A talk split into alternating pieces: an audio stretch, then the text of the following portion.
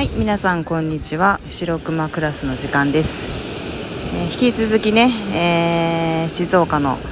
えー、ビーチからね、えお届けしています。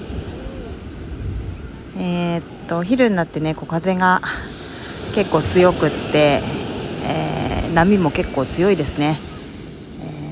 えサーフィンを楽しまれてる方もいますし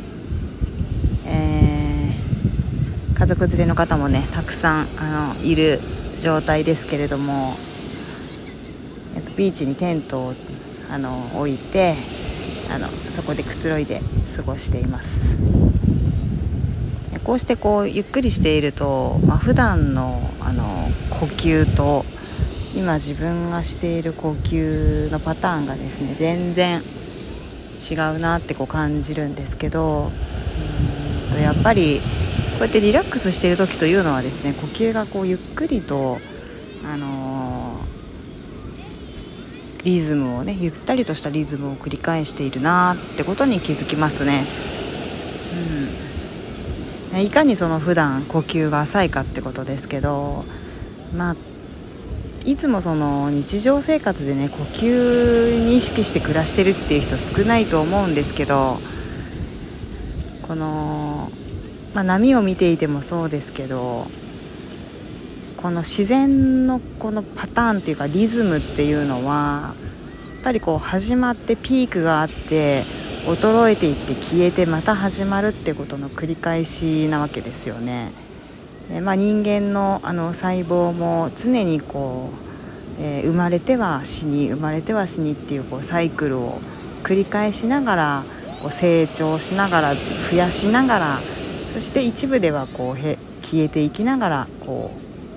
う人間の生命っていうのも営まれているんだなっていうのを改めて、え、感じますけど、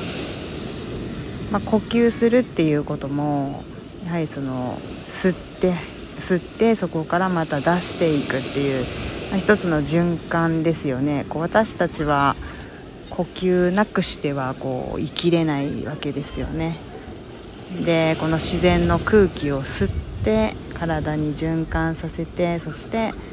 えー、吐くということのこう繰り返しですよね。まああのー、それがすごくこう普段浅くなっているということはなんかこう生き急いでるような気もするし、まあ、十分にこう体のリズムに合わせる呼吸がこうできていないっていうこと自体がやはりこうストレスを生むのかななんて思いますね。でこの波もやっぱりその小さな、ね、波もあれば本当力強く大きな波が来ることもあって、まあ、その時その時あの全く違う姿をこう見せているわけですけれども、まあ、それがこう終わることはないわけですよね。うんまあ、人間はこう体の中があの塩水でできてますよね、まあ、海から生まれてって言われてますけどやはりその自分の体がですねこう60%は水でできているってことを考えるとその呼吸することによってその水がね動くというか水自体もこう循環していくわけですよね。うんなのでその水っていうのはあの今このエネルギーっていうかそういう転写することができるともうすでに証明されていますけどどんなエネルギーもそこにコピー機のように写し取ってそしてそれをこう運ぶっていうことができてしまうわけですよ。うん、でその体の中の水を循環させているのがまあ呼吸なわけですよね。えー、まあ、どんな呼吸をするかっていうことによってその水の循環の仕方そしてその質っていうこと自体もあの大きなね影響を与えられているんじゃないかなってやっぱり思いますね。うん、もういつもなんかこうせかせか時間に追われてね忙しく慌ただしくしているとやっぱ呼吸すること自体がねもうなんか頭からないですけどってもね息が切れてるっていう感じがやっぱりしてますね、うん。まあ、こうやって自然の中に出てくるといつの間にか呼吸がゆったりするっていうのもこの自然のバイブレーションですよね。波動に体がこう順応するというか本来こうだなっていうね、えリズムみたいなものを取り戻していくような、え感覚がありますよね。うん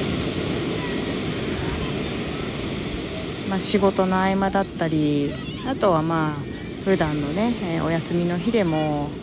やっぱり自分の呼吸っていうのを見つめ直して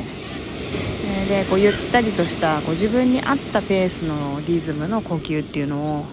こう見つめ直してみるのもあのいいのかなと思いますね。はいでは、えー、また次の時間にお会いしましょう。さようなら。